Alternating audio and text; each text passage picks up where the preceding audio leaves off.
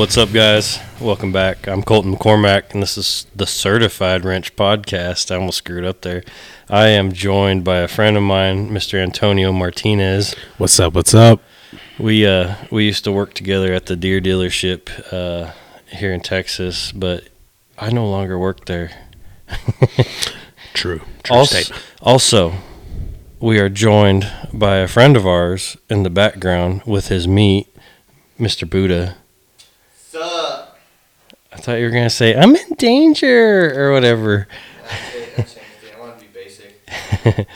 anyway, uh, my boy Antonio over here still works over at the Deere dealership as a resident. Uh, do you got a crazy backstory you want to tell us, or Crazy backstory. I don't know about how crazy it is. It's just kind of that. Not like everybody else that you've had on here. Um, do, you- d- were you playing with wrenches at a young age or anything like that? um, other than just taking stuff apart and not getting it back together. I guess that's kind of why I got into this, so I could figure out how to put it back together. Word up. Uh, well, do you want to do you want to go into your backstory a little bit, kind of get everybody into how you got into it and where you're at now? Uh, I guess um, kind of got into it because um, my grandfather he was a mechanic all his life, and I've had some uncles and stuff that were mechanics, and uh, I don't know. I guess I kind of always looked up to them from time to time as far as something to do. Um, but I guess for getting into this profession, I guess it all started back in high school. Um, I was uh, trying to figure out which high school I was going to be going to, and there just so happened to be a uh, a program that popped up in a local high school that I had to apply for. And originally, I was going to go in for aviation mechanic, No shit. and uh, it just so happened that it was completely booked. um, so they gave me my second choice, which was automotive. And uh, whenever I got accepted into it and got into it, there was um, basically they split it up into uh, three sections of the school year my freshman year. Um, for a third of it, they put you into auto body, a third of it, they put you into automotive, and a third of it, they put you into diesel. And at the end of the school year, your freshman year, you got to decide which one it was that you liked the best. And whichever one you picked, you took that all the way up through your senior year. So for me, I fell in love with the, the diesel side of it. Yeah. So um, I guess with me liking the diesel stuff, I, I got a really, really good friendship with uh, the teacher of the diesel program. Um, whoops. Hold on. if you uh, can hear in the background, Antonio left his phone on not silent, and his Snapchat went off, and uh, that's what we were just laughing at. But anyways, go on with yourself. Um, so yeah, I had a really good relationship with the diesel teacher. Um, he kind of, I guess, kind of took me under his wing, and he was like, "Hey, you know, I think you're gonna do pretty good in this stuff." So, uh, the end of my freshman year, I went ahead and chose diesel to do it. So, I went through all of high school all the way up to my senior year. When senior year started, I had a co-op program that I had to get involved with, and basically for the company that I work for now. I would go to school the first half of the day in the morning, and then the second half of the day, I would go to work at this dealership. So, didn't you go to school like down south though, or college down south? So we're still on high school right now. Yeah. Okay. Okay. So, oh, so you were working Yes. in high? That's crazy. I Yeah. didn't know you could do that. Yeah. Okay. I thought you. I thought we were in college now. No, but- not yet. We hadn't got there yet. Okay. Okay. But uh, yeah. So um, again, you know, senior year doing that. At the end of the senior year, graduated. Um, the service manager at the time wanted to keep me around, um, so I went. I guess essentially worked full time starting off, and then they went ahead and sent me to college down south. Um, and it was going to be a two year program. Uh, and then if you finished it out and you did everything, you got an associate's degree. So I went through it the full two years. I got an associate's degree in Damn. applied science or something like that with a major of John Deere construction equipment. Huh. And so you go through. It's called AYF, correct? Yep. Do you get any capstones when you're doing that, or it, you learn about the shit and then you got to go do your capstone classes. So I've just been, I guess been curious. About I guess during that time, that was going to be a little bit hard because I graduated in 2008, Mhm. and of course that's when the economy was kind of all jacked up. Yep. So they weren't really pushing a lot of money around at that time. Um, so for me, I was just kind of there, just kind of washing machines and stuff like that, and Yeah. they weren't really putting any kind of uh, money towards the education through John Deere at the time. I got you. Okay, so I, yeah, because I've always been curious about that because I don't know nothing about that Mhm. side of, uh, you know, college or whatever you want to call it. So Um, I guess the AYF program was through the college, so um, there was a area that was for the John Deere side of it. They had a couple of machines there and stuff. We kind of went through the hydraulics and the electrical and stuff like that on John Deere machines. so you got your just basic stuff. Right, right. So um, uh, aside from the other areas that were involved with that college, And you graduated high school in Two- 08? 2008.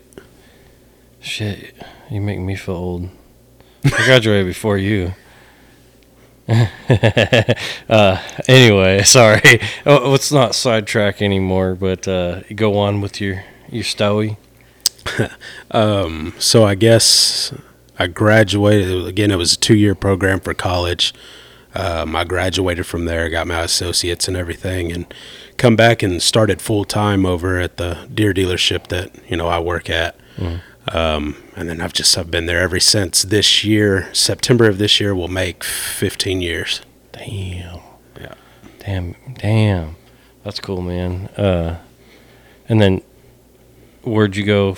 Well, I guess you worked there, but how how long you been in a truck and all that shit? So in a truck, I'd have to say it's probably about five, maybe going on six years now. Uh, the rest of the time was in the shop. And did you want to get in a truck before that, or was this just kind of like, oh, I want to change it up? So thing? I, I really wanted to get into a truck because some of the guys that I first started off with um, inside the shop had transferred into the field, and just kind of seeing the things that they were going through and them kind of telling me how their days were going, it was something that I was really interested in. Yeah. So I wanted to get into a truck, but at the time, I guess you know my experience wasn't quite there. Um, and a couple of people kind of were like, "Hey, you know, we're not going to quite push you there." And I kind of thought that they were kind of holding me back, but um, at the time, the foreman and everything, I look back on it today and I understand why he did what he did and kept me from, you know, just jumping out there. I learned so much during that time because he knew that I wanted to go into a field truck, but he also knew with what I knew at the moment, I may drown a little bit. So he wanted to kind of hold me back there a little bit and kind of take me under his wing and teach me a few things because he's been around it for a really, really long time. Hmm. See, I didn't know that. That they threw me to the wolves. Yeah. when I came over there, man, I went straight to a truck, and I didn't know shit about construction equipment. So I think just because you had that John Deere background, they just kind of assumed that, hey, this guy might do it. You know, and when I came in, I had to do the probation in the shop, Yeah.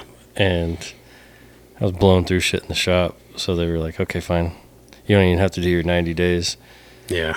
And uh, but yeah, but so that's just your story there. Do you I mean, again, it's not a, a wow story. I mean, I, I, again, I've been there for, you know, 15 years, Yeah. going on 15 years. I'm 31 years old. So kind of my, bitch. my life has been there. Yeah. So that's cool though, man. I I wish I could have done something like that straight out of high school, but Uh, and, and I think it kind of goes along with uh, kind of some of your other guys that you had on, and not really uh, knowing what that side of it was like. Because, like you guys said, you know, you just got, got kind of thrown in there, and you were forced to kind of learn Yeah. that stuff. For me, I was kind of, um, I guess, brought into it and taught, you know, what to do. So, you know, it, it it wasn't me going straight out in the wolves, you know, you know, trying to fight for it.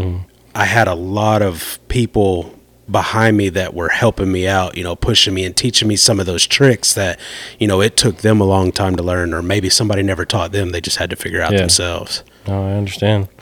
That's cool though. I I, uh, I could definitely appreciate all that, but uh, you uh, didn't really go into how you got approached or whatever back in high school and how you got into this Deere dealership. Um, so the diesel teacher that I had, he had, a, I guess, kind of a lot of sponsors involved with the program. So he had like a local cat dealer, John Deere dealer, and a couple of truck dealers and stuff that was on board with him. And um, he had become, you know, pretty pretty good friends with the service manager that you know become my service manager and he had actually uh, already got one other person involved with this company prior to it and he kind of felt like that it may be a good place for me to be. So he was like either that or the cat dealership. And i went and talked to the people over at cat and i just kind of was like yeah that's not really you know what I want to do. Because they were like, oh, we'll either put you, you know, in undercarriage or we'll put you in a hydraulic shop or something like that. I just I wanted an all around, Yeah. you know, kind of deal, and that's where the Deere dealership come in, and um, I had to, I guess, take a some sort of like a placement test kind of thing, and I had to fill it all out, and basically the service manager went through it and was like, okay, you know, he'll he might fit this, you know, program pretty good. And I mean, it, it had to do with like measurements on different things and stuff like that. So Yeah. it wasn't just like a, you know, why do you want to be here kind of thing. Four plus four is seventeen. Yeah, yeah, exactly. You know, and eleven and thirteen and stuff Yeah. like that. No, that's cool. Uh, and so, the, I I always thought they were like did job fairs and stuff, and that's how. They, and which the Deere dealership does now. Mm. Um, but at that time, that service manager had been there for so long, he didn't really get involved in stuff like that. It was just kind of, you know, who come knocking at the door and be like, "Hey, we got a program. You interested?" And he's like, "Sure, why not? Drop a few of them over here." that's cool, man. Let's go. Uh, let's talk about schooling for you uh, with the AYF program, and has it benefited you in your job, and has it helped you out a lot? For me, um, it did just because you, you'll have a lot of people in this profession that you know had like a farm background or something like that where they didn't have a choice but to help their dad or their Yeah. grandpa or somebody get a, a tractor up and running. So they got kind of that hands-on experience. I've been in the city all my life. So i mean again I, I got into this through high school. You know it was just other than kind of doing oil changes on my car and stuff like that, um, I didn't really have much mechanic background. Hmm. So between working for this company, you know, just starting out in high school, hmm. kind of learning some of that stuff and what some of the older guys would, you know, teach me and stuff like that, to getting into the college program hmm.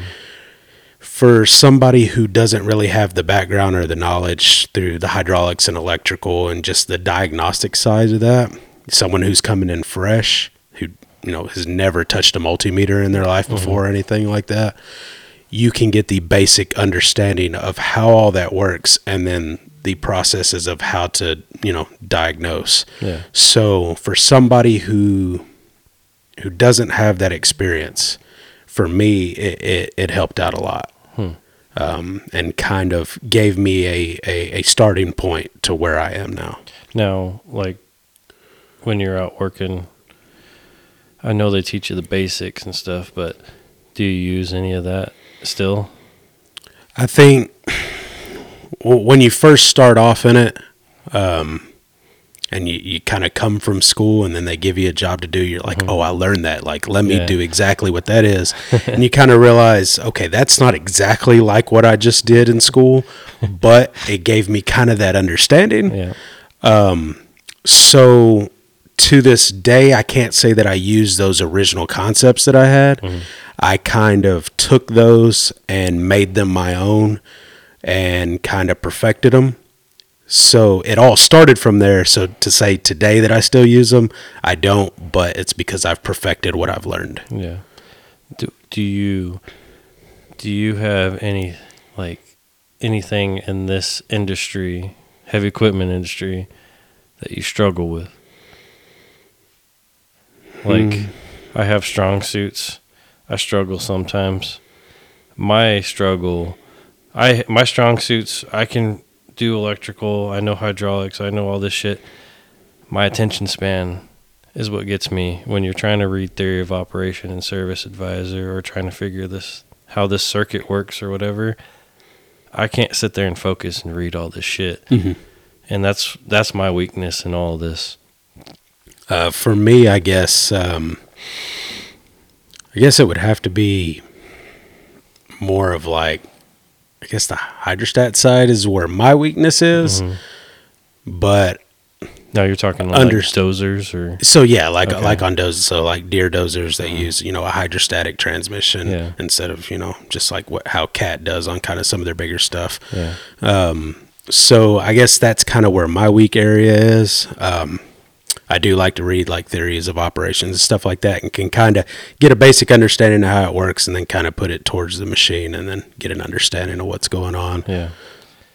Yeah, that's that's it's taken me a long time to realize that like sitting in a cab of a machine trying to figure something out why it's not working and realizing that I'm having to go back over shit because I Mhm. lose focus cuz I'm bored with fucking reading. I want to just get in there and figure this shit out. Well, and that that's another good thing also is that um, for anybody who's thinking about going into school and stuff like that, um, what you learn in school and how good you are at book smarts, mm-hmm. don't think that when you come out of school you're just going to be this badass technician Yep.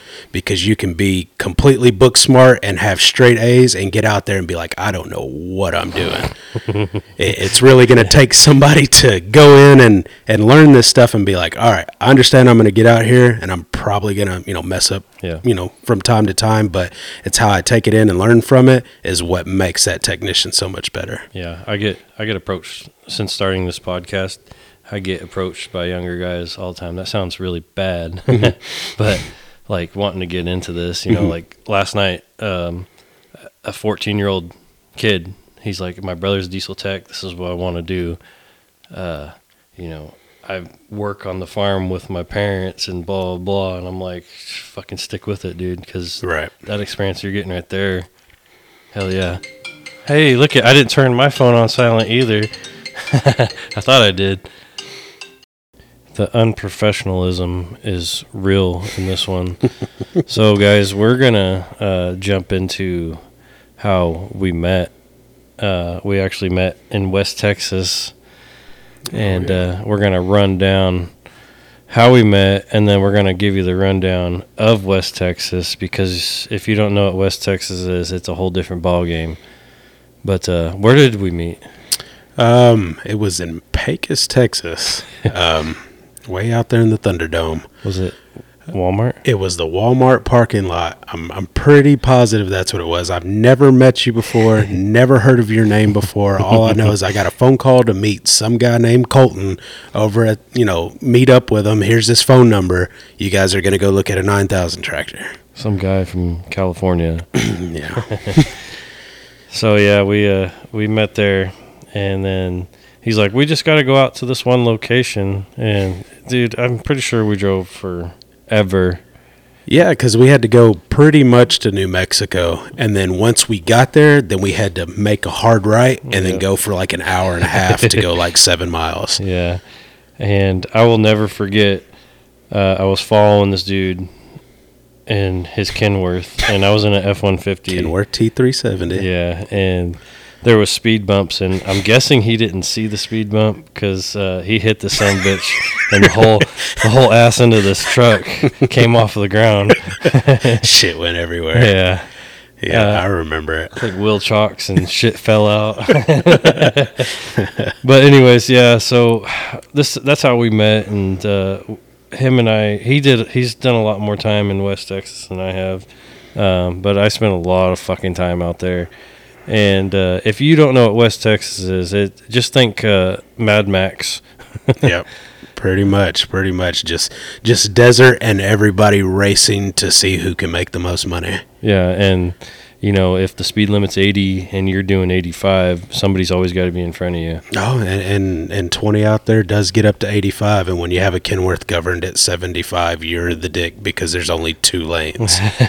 but you know, interesting enough, you know, it's uh, some of them. Uh, I think they may have been playing around, but you would run into speed limit signs like nine and three quarters and shit like that. Yeah. it's like, well, how in the fuck am I supposed to do that? I'm pretty sure that was a joke, but uh, yeah, it's desert, flat land, and it's just it, it's oil fields. So if you ever hear anybody talk about the oil fields or back in the days the oil fields, it's just it's just drilling rigs and trucks all over the place trying to get that oil somewhere, and welders trying to go weld up pipelines. Fracking trucks pulling out in front of you. Mm-hmm. Um, Yeah, and somebody's got to be somewhere a lot quicker than you. So when you're Yeah. going down Death Highway, and you know it's one lane going one way and one lane going the other, and everybody's doing 75, somebody's going to pull around you in the opposite direction to try to go around. Uh, and if you don't know what Death Highway is, that's two o or two oh five, two eighty five. What's the other one? 302. Three. That okay. That's where I got the O. Yeah. Oh, coming Uh, out of Kermit, going into into uh, uh, Pecos, and Yeah. then coming out of bottom of Pecos, going up north. yeah. Um, what uh, you got? Well, uh, you're not going to be doing any runs to West Texas anytime soon, since you're. A, Yeah, since I'm a I'm currently a resident um, here, so I, d- I don't get to do any uh, I don't get to do any uh, runs out there, and it kind of kind of sucks because you know that was kind of my baby. Um, Yeah. I would uh, it started off as kind of a alter alternating between multiple people, you know, Mhm. one week runs and stuff like that. And before you know it, I was doing two weeks, three weeks, you know, a month, a month and a half, and um, you know, people were just getting tired of it. But I was like, shit, I, I'll do it. Um, and we're talking, we're not talking about like a nine to five job or anything like Yeah. that. We're talking about getting up like super early and then possibly rolling in at 3 a.m. the next morning. yeah, yeah. Logbooks. fuck those out there. Yeah, Pretty w- much. We, we had some management down down our throats on some of that stuff. Like, what do you mean you you need more time because you auto clocked out? you know, it's uh, it it was definitely interesting for sure. A lot of long hours. Yeah, I West Texas for me, you know, I was out there a lot and I got really tired and basically towards the end I got I told them, you know, go fuck themselves because, you know, it, you'd be out there for a week and ready to go home already cuz you're working all these hours and uh, wait, you know, can you stay out there another day or two and go look at these other machines? And it burns you out real quick. Oh yeah, for sure. If you're not prepared for it, you, definitely have to have the want to and the give a damn to to really go above and beyond. I guess you'd say mm-hmm. because if you're going out there and expecting to get eight hours a day and that's it, you're in the wrong place, man. Don't get me wrong, I've I've done that to mm-hmm. be a dick. Mm-hmm. I get it. I get it. But uh, The expectations high. yeah. An anything else on West Texas? Because I'm, I'm, we can change it up. I mean, it just anything that you that that you could think of, whether you're working on big mining equipment to just you know backhoes trying to get pad sites ready. I mean, it's all out there. You meet some pretty good customers out there who really appreciate you and Yeah. kind of help you out in the best you can. But you also have to fight them elements of dust storms and stuff like that too. Yeah, So and it gets a little scary because sometimes you're out there in the middle of fucking literally nowhere by yourself with no phone reception. Oh anything. yeah, and you're talking nine, ten o'clock at night in Yeah. those areas with no phone reception, and you've still got like a two-hour drive back to the hotel. Mhm. yeah. and it's like it's not one of those ones where it's like, well, I'll just stop at the nearest hotel. No, no, No. the, They're the, booked. the, near, the newest, the nearest hotel is two hours away. yeah. Uh, let's dive into dealership talk. You still like working at that motherfucker? I'm just kidding. No. Uh, uh, pluses and minuses. Since you're still at a dealership, uh, I, want to hear your opinion. Pluses and minuses. I, I guess we could. Um, you know, I, I, I get younger people who walk up to me. You know that you know I work with, uh, like the residency and. You know, even just some, you know, they just kind of come up to me and be like, "Hey, man, do you really like your job?" and stuff like that. And um, for me, coming from the dealership and everything, uh, if I was to tell any of the listeners who are kind of debating whether or not to, you know, try to get into a dealership or something like that, the pluses that you're going to get out of a dealership is your resources are just, you know, it's unlimited. Um, anything that you need, they're going to get it to you because if they don't, then they're screwed. Yeah. So, you know, a- anything that, re- you know, manuals, special tooling, anything like that, if they don't have it, they're going to get it for you. They're Yeah. going to get it pretty quick. If you're working at like mom and pop or something like that, you're going to have to wing it and be like, hey, we kind of did something like this before. Let's try it. Yeah. Uh, when you say you know younger guys coming in, Mhm.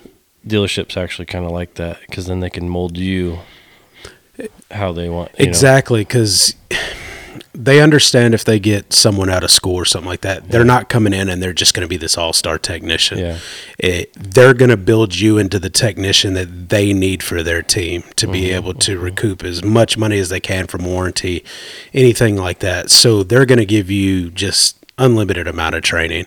So uh, again, the college that I went to, they sent me there, and after I was done with it over a two year span, they pretty much paid my college back too. So that was kind of a plus too. Oh wow. Yeah, so you know, after the two years, of, you know, going through college, you work an additional two years, and then they'll start giving you money back towards that schooling to help take care of that. So Yeah. that's kind of a plus too. That's cool. And then you know And then with the the the John Deere training and stuff Yeah. like that too. So, you know, not only are you getting just the stuff from college, but they also need you to be kind of on top of everything that's coming out or that is currently out.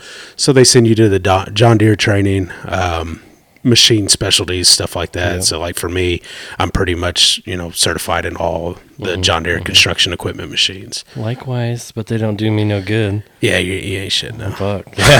I got fully capstone and I can't even use the capstone.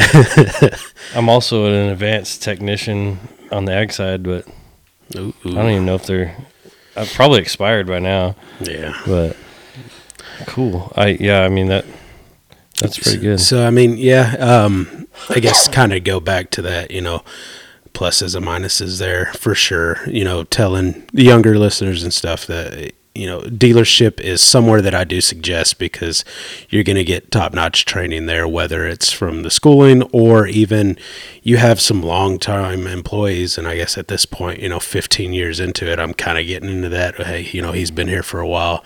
You're going to learn a few things, so Yeah. you kind of get that stuff, you know, kind of out of a dealership. So um, that's of course, you know, pluses with it. Um, I guess minuses, a minus that would be with it is from kind of what I hear. I've got buddies who are private contractors and stuff, and, and you start talking numbers with them and the amount of money that they kind of pull in. You you have to go into a dealership understanding that you're not going to make what a private contractor makes. And when I say that is because you have to understand that they're providing you a service truck. Mm-hmm. They're paying for fuel. They're paying for all the specialty tooling, stuff like that. So they have to be able to pay for that stuff. They can't pay you these, you know, hundred and something dollars an hour, Yeah. you know, to run their service truck that they're paying for and everything. I, I can I can beg to differ on that one because I make pretty damn good money and I've got all that. No, no, I, I got you. Well, but we're talking, you know, No, on the I- dealership level, what to kind of expect from it. Don't go in there with little knowledge, expecting to get like top of the line money just because, hey, I'm a diesel technician. yeah, and I went to school. Yeah, exactly. I mean, that shit's great and all, but you know, what can you actually do? I don't. Yeah. I don't care if you can make an A on engines class. Like, can you build that engine? Did you you ever ask one of these new guys like, do you know what a fallopian tube injectionator is? Um, I asked one of them to go get me some ID10T oil, and uh, he went to the service manager and I thought that was a part number. well, Right on. Uh, so, kind of bouncing off of that, uh, what you were just talking about, private contractors. I still deal with this a lot. Mhm. How do you deal with constant? You might be constantly approached, but Mm-hmm. how do you deal with being constantly approached by companies wanting you to come work for them? It's very tempting because, you know, again, I guess I'm a resident right now, so I don't deal with it as much. Um, but prior to it, you'd run into customers who you do a really good job for and they really like the work that you are, and they'd much rather just pay you instead of having to go through the dealership because Yeah. we all know dealerships are high priced. Yeah. Um, so you have to understand that there's there's kind of a fine line there too because i if you start talking to a customer about some stuff like that, if it if if it kind of goes any further than that, then it's going to make it look like you're actively searching Yeah. to get out of a dealership, and you don't you don't want that to happen. So um, it's going to be kind of what you want to do. Um, it's not saying that one day you're not going to go into that. It's just right now, is it worth leaving that dealership and going and working for those customers right now? Are you going to be able to, you know, do well in that? So, Yeah. you know, it's it, it's getting approached by it. It's very tempting because you know what kind of money is left on the table that could potentially be yours Yeah. in comparison to a dealership is the one that's sending you and kind of collecting that that ticket. Yeah, and I'm kind of a perfect example of that. You know, I thought the grass might be greener on the other side, and it was dead, and then muddy, and then now it's fucking bright green. But uh, yeah, I I know exactly what you're talking about there, uh, and I I paid for it.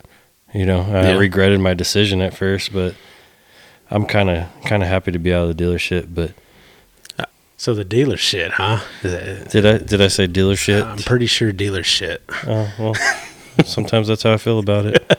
Man, e- even um, even in the residency that I'm at right now, um, it, it's kind of it, it's been kind of a joke, but like my direct manager uh, has heard the the equipment manager on where I'm at say, you know, I'm trying to buy him a service truck to get him here. I want him here.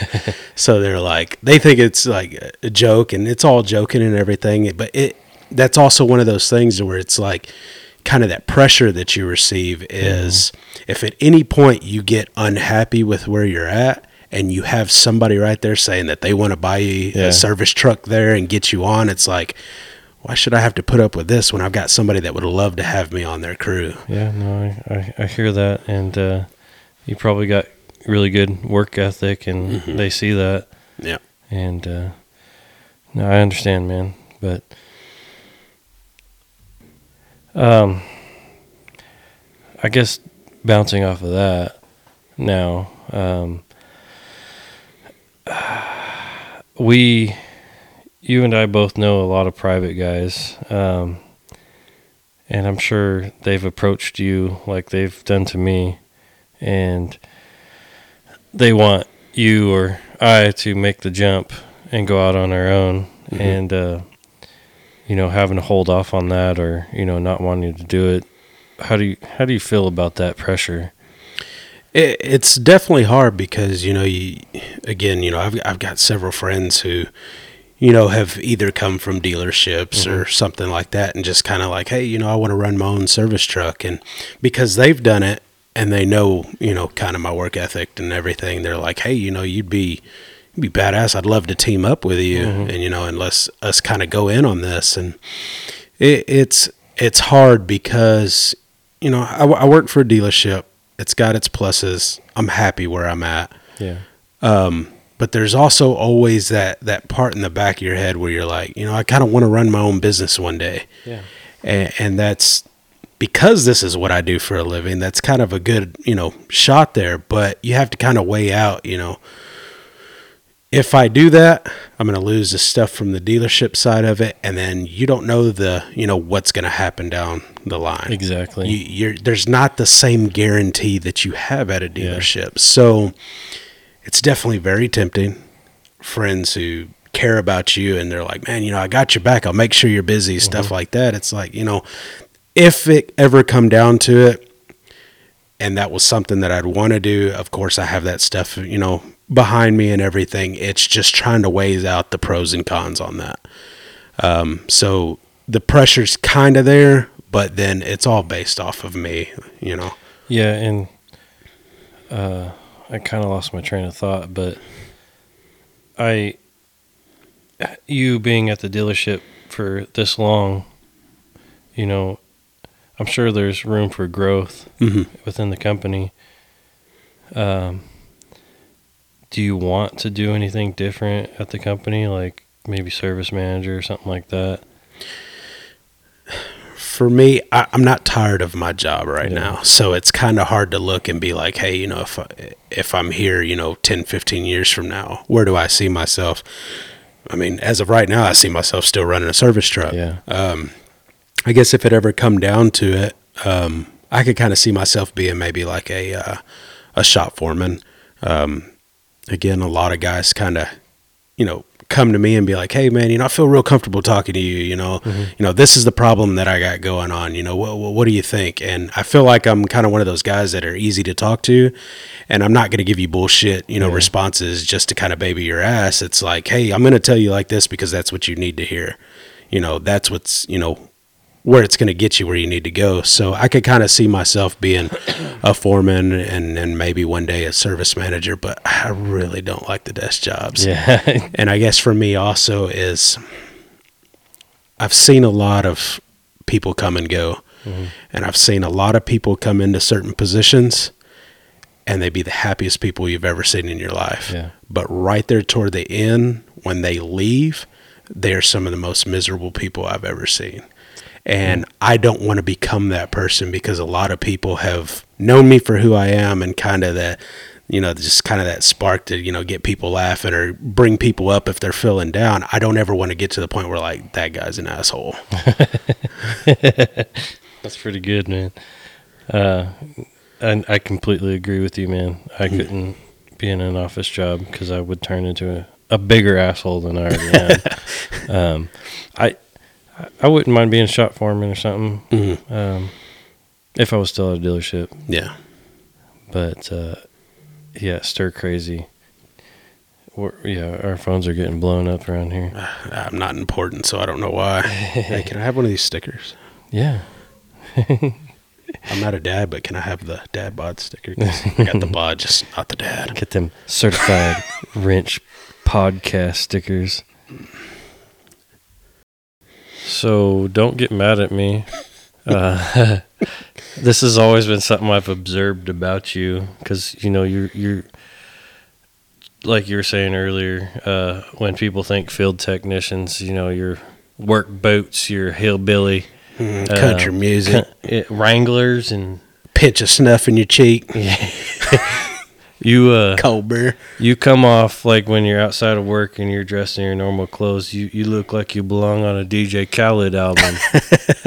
Yeah, um, you know, I, I guess it's it's kind of uh, uh, different styles, man. Because again, it's just kind of that assumption. You know, maybe somebody who doesn't know anything about this is just listening to a podcast.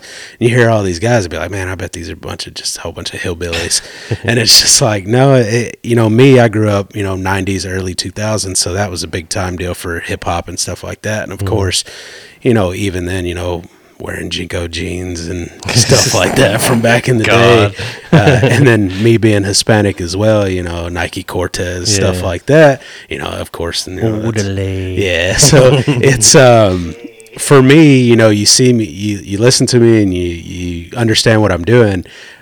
I probably don't look like that that that guy who's you know that hillbilly whatever. You know, I'm I most of the time got on a flat bill hat. You know, I love Dallas Cowboys, so everything I usually wear is Dallas Cowboys, and you know the colors and stuff like that. Not something that most you know diesel mechanics wear. Let's uh bouncing off of that right there. So What was your first car? my first car. Um, Is so- it is this the one I'm thinking, the white one? Um, no, it's not. Um, so the first car that I had, I actually still have, and it's an El Camino. Uh, that that one, hopefully, one day can get continue restoring that one. But I guess to start off with was a '98 Pontiac Bonneville. That's what it was. It was a green turd. Um, it got me where I needed to go until it didn't.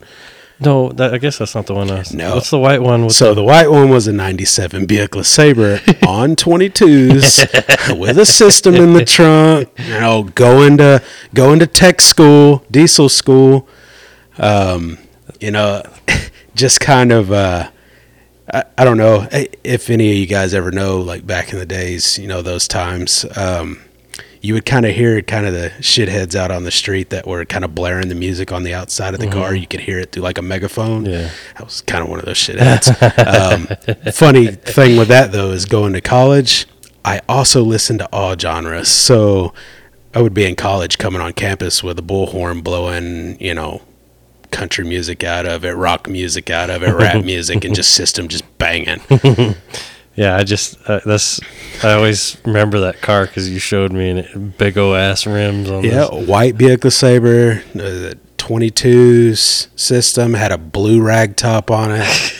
yeah, Damn, homie. yeah, that was my shit. The, the the higher the socks, the downer the fool. The downer the fool fool. It's great. Yeah.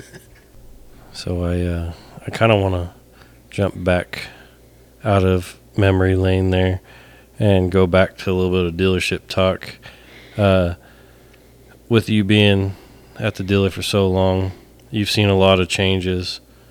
Uh, can you kind of go into if your opinion, I guess, on if it's been good changes over the years or bad changes and how it is now, I guess is the best way to put it. Okay, so as far as saying good changes or bad changes, um, again, because I have been there so long, I've seen this company at a at a certain point of when I first started up to the point where I'm at now, and over a 15 year stretch, most people you, you- you have to understand that there's going to be growth. And it may not always be the growth that you like, mm-hmm. because whenever I started in it, the main founder of the company was still involved heavily in the company. Mm-hmm. So it was nothing for, you know, one time to be like, hey, everybody's meeting in the parts warehouse because the main guy's coming down and he wants to talk to everybody and he shows up in some overalls and stuff like that. And he's mm-hmm. like, I'm gonna be honest with you. I've seen you. I know your face. I don't know your name. don't take it, you know, Yeah. don't take it any kind of way. Just understand, like, there's a lot of you guys Yeah. to now he's kind of stepped back. Um, some other people have taken over. Some different people have come in and kind of changed the atmosphere on that. So it's not the company it once was, but it's not saying that it's a bad company.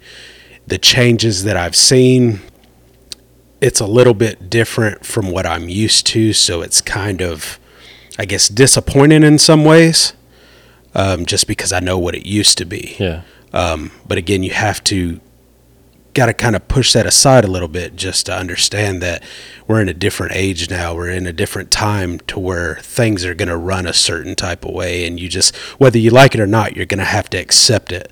So I, I can't say that it's going in a bad direction, but I've seen a direction that it's kind of iffy for me on how Yeah. I say whether I like it or dislike it. Yeah, and uh, you know, I, I talked about in the first episode that when I left, obviously they let my wife go, and my wife was your boss, Yeah, yeah. Funny thing, yeah, for sure. and I know that affected some of her technicians quite poorly. Um, and I don't know how y'all feel about it now. I'm sure you've moved on. It's just another fucking manager. it's it affected us because you know a lot of us we we had her for our manager for quite some time and in these positions you know you kind of think of a manager as that kind of that dick mm-hmm. that like he just they just run me. And that's that. With her she wanted to be involved with the technicians make sure they were taken care of. And because she was a woman in this industry mm-hmm. she kind of took over kind of that motherly kind of feel. Yeah. and she always made sure her boys were good. So when she left, it's been kind of rocky ever since that. Because it's been unstable on who our management is. Yeah. We haven't had a manager since her that has been there for a long period of time. So it's been really rocky. We miss her because of who she was and how motherly she was, but also she's a fighter when it comes to getting money on your tickets mm-hmm. and making sure that you as the technician are completely taken care of. She's going to fight for everything to make sure nothing bad comes to you. Yeah. And you just you don't find that a lot. Yeah, it's uh it was quite devastating to be honest with you. Mhm. But is what it is, man. Um, But she's doing great now. So Yeah. uh, I'm happy to see her happy. Yeah, I, I've I've always wanted to talk to at least one of you guys about that situation and how it affected you know you guys as Mhm. technicians. But uh, I, I don't think we found a replacement since. yeah, no, well, back and forth, and No, I It's nothing against the people that we've had, you know, come into place and in place now, mm-hmm. but those are some shoes that you have to fill, man. And whenever I found out she was going to be my boss, I was like, oh, I didn't want to be that stereotypical kind of guy who's like, oh shit, a woman that who's coming into this thing, she's going to tell me what to do. I'm very open minded, but I was also like, okay, so how is she going to be able to relate to this? And again, this is kind of knowing that you know she was with you and everything so she kind of had a little bit of a different background on that and then kind of growing that relationship of you know having each other's backs she was a great person. She she she really did good on on that stuff and we definitely really miss her. So those are some those are some big shoes to fill for sure. Yeah, I I plan on getting her on here Mhm. like as a full episode just about her and oh god. how she try living with her, man. no it's just the stories that may come out about us Oh, yeah, well, that too, but my name's bob I because the way she got into the industry is kind of crazy to me, and you know, we're. I'm not going to tell the goddamn story, but Yeah. what she went to school for versus what she's doing now is Mhm. like what, How, why, how, Yeah. you know. So it's pretty crazy. Um. So, on the Certified Wrench podcast Instagram, I every so often I put on a thing uh, asking the guys on there because it grows so much. I want to get everybody's opinion, and I always ask for discussion topics or blah blah blah. And quite a few guys came through. Um, this guy, uh, he he said he gave us a couple of things like uh, his name's Colton Lara. I like your name. Um, tooling. He he- here's was his his things to Majiggers. Uh, tooling required oddball tools that have come in handy and uh, obtaining a CDL. The one thing I want to jump into on that one is obtaining a CDL. It's a bitch. It's a pain in the ass. especially if you've never done it before. If you've never driven anything like that before, and they're like, "Hey, you want to be a field tech? You need to have a CDL." Well, and if you're like me, I get nervous at that shit. Mm-hmm. So, of course, I'm gonna have high blood pressure when I go in there to do my shit. So then they only give me a co- a temporary card or a one year card because they tell me I need to go get on high blood pressure medication. Then when you go to the doctor, you don't have high blood pressure. What the fuck? But I'm back to a two year now because Mhm. I met a guy and he was referred to me and blah blah blah. Anyways, Sleep apnea is a thing too. I have, I have that, so I get a one-year card. oh no shit. Yeah, that sucks I didn't balls. know that. Yeah, That's crazy. But yeah, obtaining a CDL can be a fucking pain in the ass sometimes. I don't even need it now, but I keep it because it's such a pain in the ass to get. hmm Uh, I would would, and it costs lots of money. for for me, I guess my look on it, um, when it comes to the cost, if you're going to work for a dealership again, hmm they need you out there in that truck. So most of the time, they're probably going to pay for that stuff to be able to get it. So that's kind of a plus too, is you know they can get your CDL. Um, me personally, if I was going somewhere and I didn't need a CDL and I didn't plan on doing it, I'd probably drop it just because I don't want it anymore. Um, But it's such a pain in the ass to get nowadays. Yeah, but if I don't have it, then it's like I'm not going to go be a truck driver because I don't want to have to go through that again. But again, if you have it, that kind of leaves opportunities for if things go south on what you're doing. It kind of gives you a fallback plan too. Exactly. I mean, economy crashes. You know, you still Mhm. need truck drivers, but whatever. Um, yeah, has like I got a ticket with my CDL Mm. and I was expecting it to be like five thousand dollars or whatever because they always tell you if you got a CDL and you get a infraction or anything like that, I it's mean- gonna be super expensive. But yeah, and you also have to understand, you know, typically like if you get a speeding ticket and you have just a regular driver's license, you can go and do defensive driving or Mhm. something. You can't do that with a CDL. yeah, but I mean that ten mile an hour over was only like two hundred bucks. So I was like, whatever, I'll pay it. that and then point's gone. Well, now. with then a CDL, you gotta you gotta know about your point system too. Is if Mm-hmm. you're you're constantly getting pulled over for speeding, that shit's gonna add up, and yeah, it can end up screwing you over, and you end up losing your job because of it. yeah. So- I'm a good boy now though, but Yeah, well, you- we've all had a, kind of those experiences. You know, I was, I actually had a, a guy riding with me one time, and we had just got finished working, and the job site that I pulled out of went out of the job site and went straight downhill, mm-hmm. and I never seen a speed limit sign. Well, apparently at the end of that that downhill portion, there was a cop that was sitting there radaring. I didn't know what the speed limit was. I didn't feel like I was speeding, but he pulled me over and said that I was speeding. Well, I had take off I had taken off my prescription safety glasses and I didn't put on my regular glasses because I hadn't gotten any sunglasses that were prescription. So I had just regular dark glasses on. And hmm. when he pulled me over, he looked at my license and he seen where I needed, you know, glasses. He said, "Well, where's your where's your glasses?" And I said, "Well, they're down here in the the the bottom of the deal. You know, I just took them off." He's like, "So they fell down there?" I was like, "No, they're down here." He's like, "Okay, okay." He's like, "Go ahead and get those out for me. I'm gonna run back to the car." It's like, "All right." So he comes back and I show him the glasses. I'm like, "Hey, here's my glasses." He's like, "Oh yeah, that's great, man. You know, uh, here's an infraction for you know speeding as well as not wearing your your."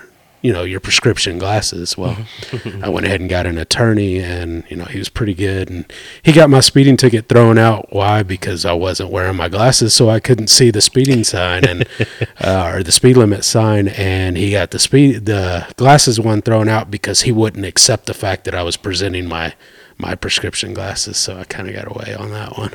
that's that's good. I wasn't even gonna fight mine because I was guilty. Uh, and well, and just like you know, working for the dealership, there's your CDL has a point system, but also the dealership I work for has a point system themselves. And just in those two tickets, it would have put me like within like three to five points away from them pulling me out of a truck for a period of time. yeah, So I was like, I don't want to take that chance because you know shit happens. So that's why I kind of fought it just to try to cut that down. huh? Yeah, it's it's a pain. Uh, I as much as I don't want to get into this because I guess I don't understand why everybody wants to know this stuff. Uh oh. Tooling. And I, I belong to or belong to I'm I'm following several uh, several things on Facebook like little groups and stuff like that. And there there be all that all kinds of times where you know younger kids who are thinking about you know getting into this industry they're like hey you know uh, um you know 13 14 years old looking at starting to you know kind of build up you know tooling and stuff like what chrome sockets do you think I should get and it's like, well, if you're Yeah. you're coming into this profession, you have to understand everything has has a place, and um, the uh, the um, the tooling it's it's like it never stops. Um, you're gonna have your special tooling, and then you're gonna have the tooling that you need. That just because you worked on cars for a living doesn't mean that you have everything you need to work on heavy equipment. Yeah, I I can get that. You know, your basic tooling, Mm-hmm. but these guys are asking like uh, unique tooling. Unique blah blah tooling. blah. Mhm. And when I think unique tooling, I think this what I got in my hand right here that I built out in the field out of a piece of fucking quarter inch plate and a square nut that fit my steering wheel puller because I uh uh, it was on a, a loader, a 644K, I think, and it broke the engine drive line to the transmission and it fucked up the yoke. Ah, gotcha. So I made this because that yoke's pressed on. And this is what I think of when, as far as in unique tooling. yeah, and I I'll, guess that would be homemade tooling. I guess I could take a picture of this and post it on the Instagram and stuff so you guys can see what I'm talking about. But it's literally, I cut it out with a torch. It looks like shit, but it worked. And that's what when I, that's what I think of unique tooling. Yeah, I mean, because of course there's all kinds of tools out there, but you're going to run into those situations where it's like you can't get on the Snap-on truck and buy a tool that's going to do that.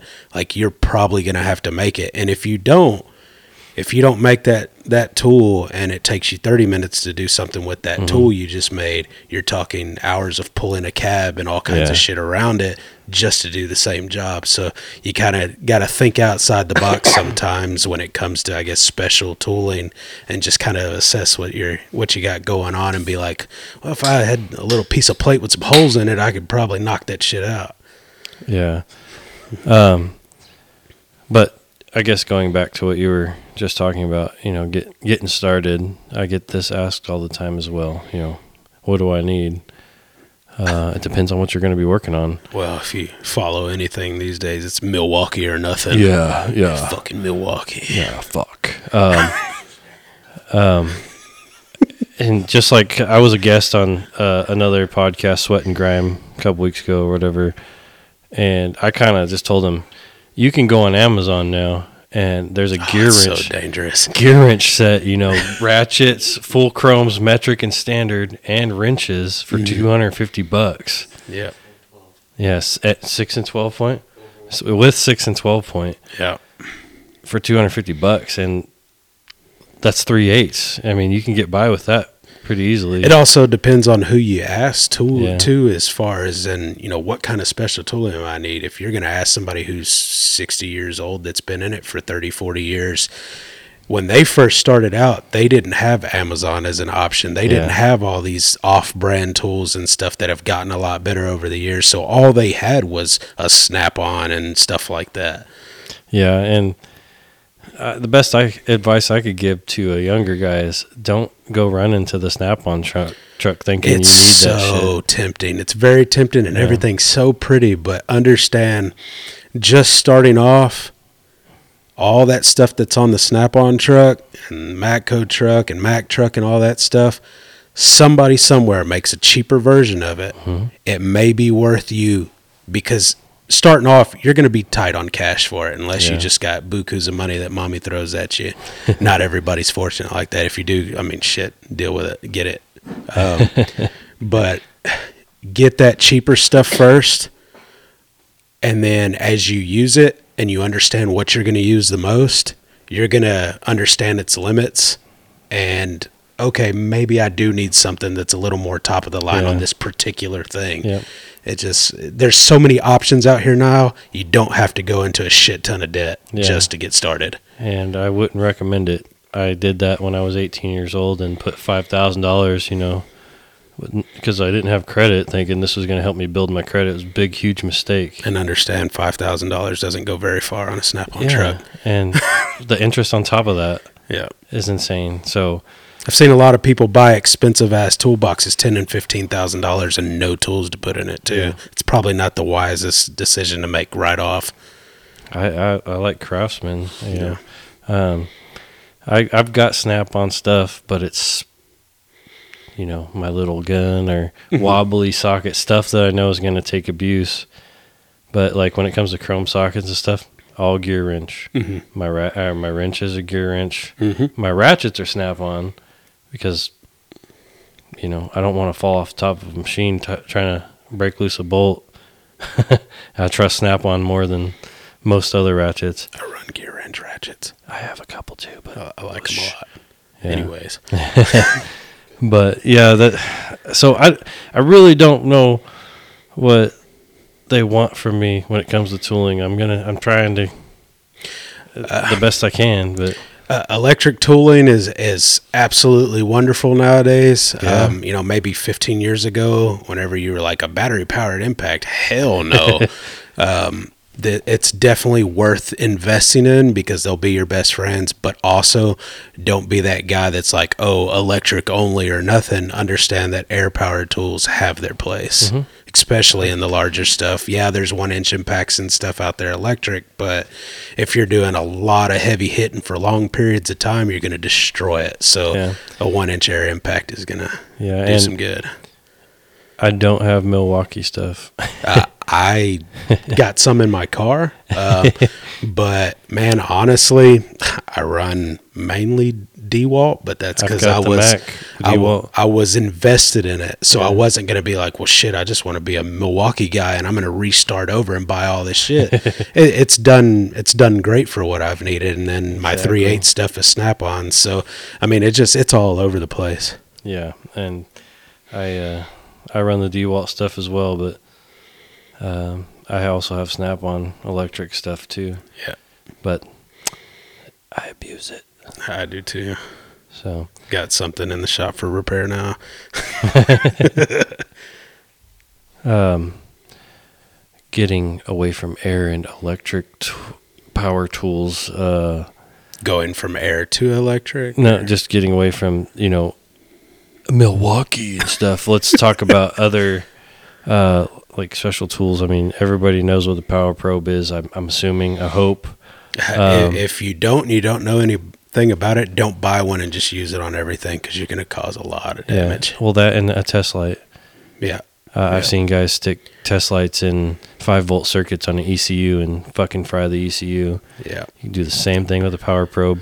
I also have the. Uh, me and my buddy Kyle talked about this in the last episode. The power probe. Uh, I forget what it's called, but it's like a wire sniffer.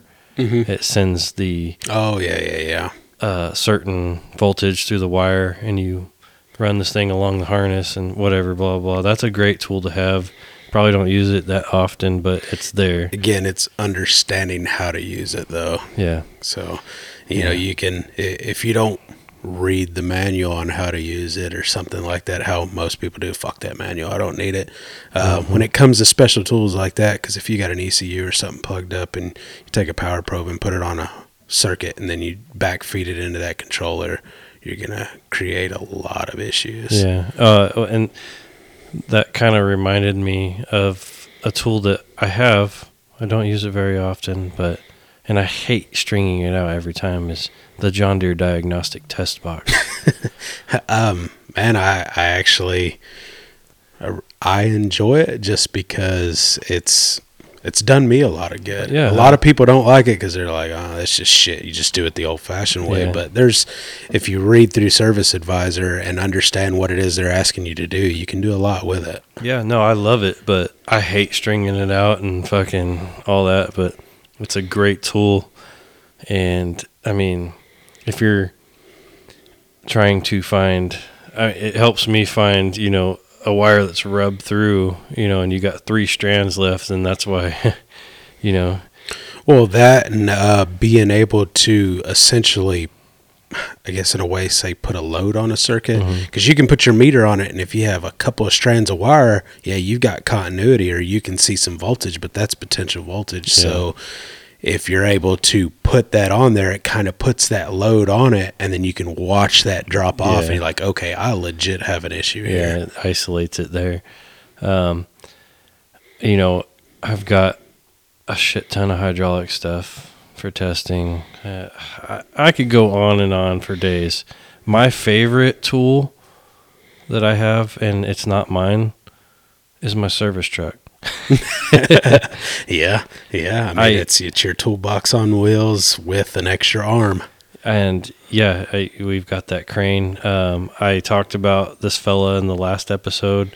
His name's Zeth Key. He's got a YouTube channel um, called ZK Master Tech, and he's got a F three fifty, I think, Mhm. gas in, engine. It reminds me of a mower truck. It's like the truck I had when I was at the ag dealership. Yeah. No crane, nothing, and this guy's out working on large ag equipment without a crane and stuff. I'm like, dude, how do you freaking do this shit? And he does it, but when he's working in the shop, he's got a forklift with a attachment, and that's how he's lifting stuff. I'm like, man, Man, that's also another thing. If I can tell kind of some of the audience, especially the younger guys, you're going to get the pressure of, oh, be a man, you know, man up and pick that heavy shit up, you know, Fuck put your back into it kind of thing. If you've got a crane there, you're not going to look like a big pussy by lifting Fuck up no. that shit with a crane. In the end, when you get older, it's going to save your body. hell yeah! I you're going to be able to play with your kids and everything, you know. And let's okay, play with your kids in the front yard. You know, we're, we're not trying to save, do any kind of weird shit like Yeah. that. Um, Uh, take advantage of the crane because it's going to save you in the long run yeah, exactly. in your back. Because I, man, I've got back issues and shoulder issues. Oh, and the kids jumping off of excavator tracks from the tracks to the ground. Uh, it doesn't seem like shit now, um, but when you do that over and over again, it's going to tear your back up.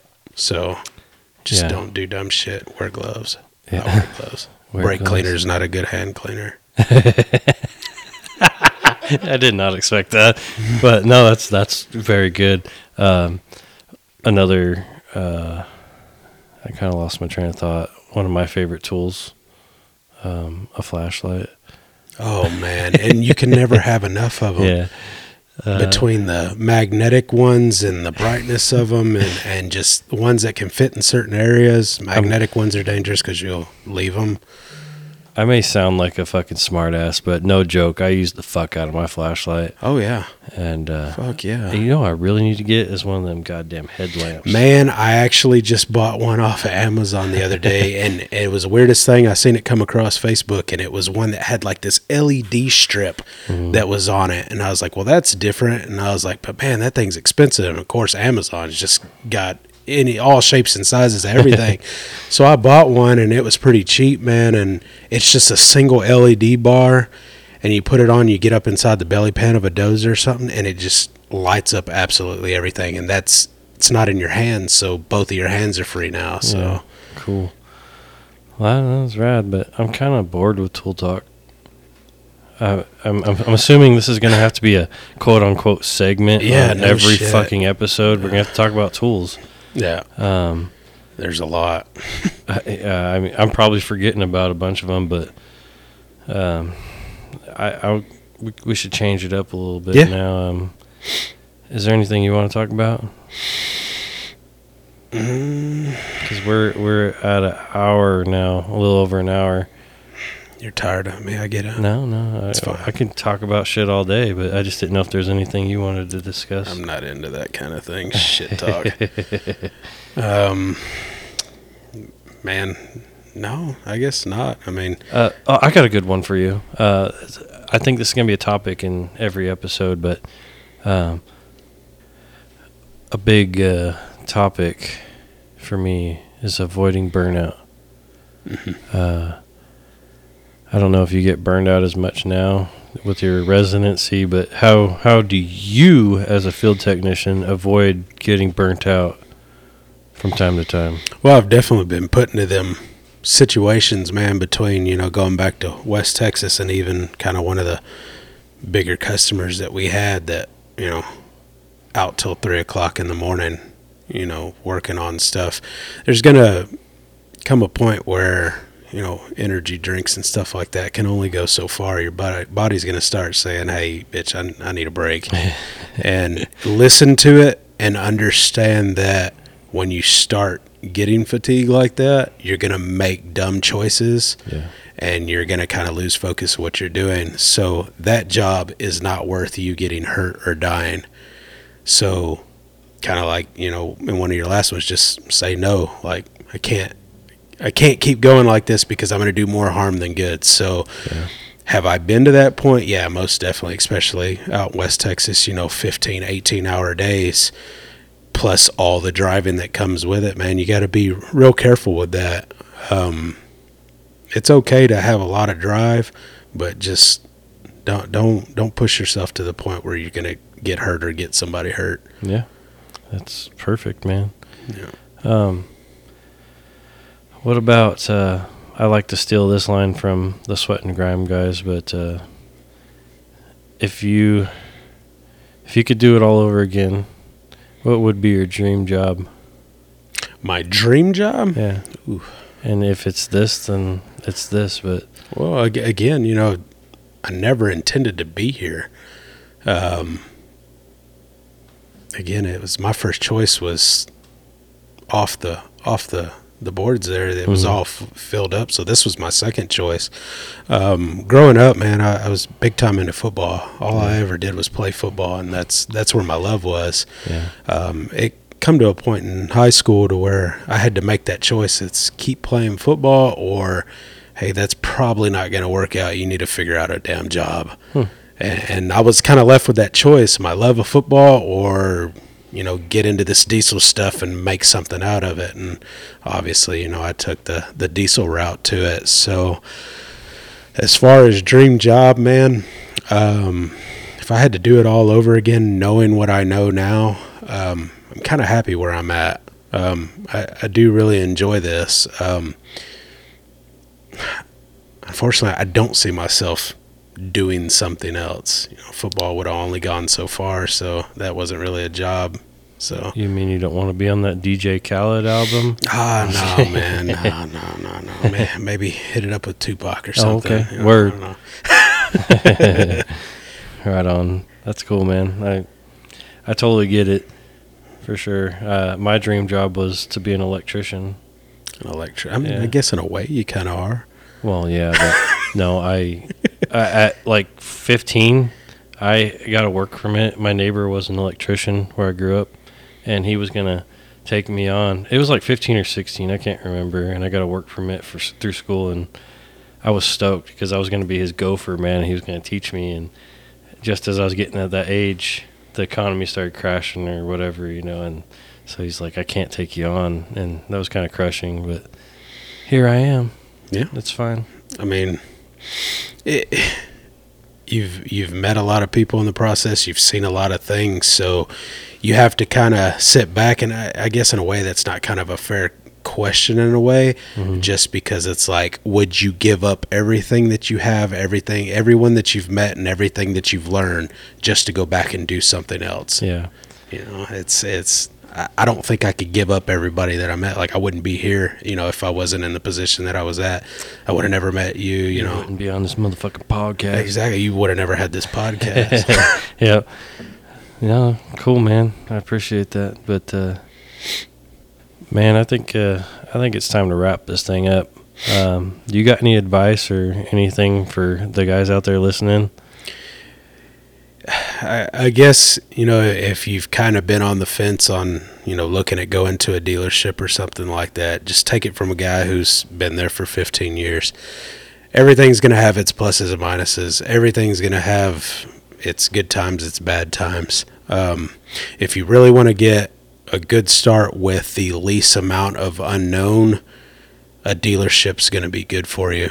Kind of that guarantee of hours and stuff like that. So, don't be afraid to go to work at a dealership because you hear a lot of people saying dealerships are shit and stuff like that. It, it's different to everybody. Um, so what may have been bad for them may be fantastic for you. Yeah. Don't go into it, especially if you're a younger guy, pretending like you know everything. Go into it with the mindset that I don't know shit and I need to learn all that I can. Listen to those those older guys who have been in it for a while. They have tricks of this trade that you won't learn in school. Um, take that in, learn from it, use it, perfect it. You know, do what you can to to make your job just that much easier and i guess uh, on the dealership level make you look that much more of a badass as well um, there's you're never going to peak out at learning things Yeah. Eh, there's something to learn all the time. Every so always keep your mind open to it. Uh, go into it with a clear head listen to it all absorb it all and um, man just do your thing and and do the best you can at it man. Um, it, it's it, it's just something that's going to keep going forever and ever man. You know we're always going to need mechanics and stuff and need good ones. So go with the times stay up with the times. Don't be those guys who are left behind that hey you know i'm not good with laptops and stuff like that. You're going to have to be if you're going to continue to do this. So any of the new technology that's coming out be open-minded to it accept it embrace it and just roll with it. And you're going to be the best thing you can be for those people. Well said, my friend. yeah, I, uh, I'm gonna wrap this thing up. Uh, I asked everybody uh, on the Instagram if they wanted me to do a Q and A, um, and I've only gotten a couple people that sent me some questions. So if you got questions, send them over. Uh, you can send them over on the Instagram page, or you can email me. Um, my email is certifiedwrenchpodcast at gmail.com. The Instagram is certified wrench underscore podcast. Uh, if you need to get a hold of me uh, any other way, I don't know what to tell you. but anyways, uh, we're gonna close this thing out. Buddha, do you want to say bye? Toodles. Uh, If you want anything else from me, just let him know. I mean, I'm not. I Yeah, don't, I don't yeah, think you're. definitely. Uh, I don't think you think I'm a badass or anything. But if there's something that I can help you out with and clear clarify something, you know, hit him up, let him know, and you know, yeah. Do you, uh, if you don't mind, uh, do you want to give your? Uh, well, I'm gonna tag you in a post on the Instagram. yeah, we we Uh, can just kind of do that there. Okay. Yeah. If you guys need to get a hold of uh, Antonio, he's well experienced technician. I've called him quite a few times on some issues. Um, but yeah, we're gonna close this thing out. I hope you guys enjoyed this episode. Uh, until next time. Later. Peace out.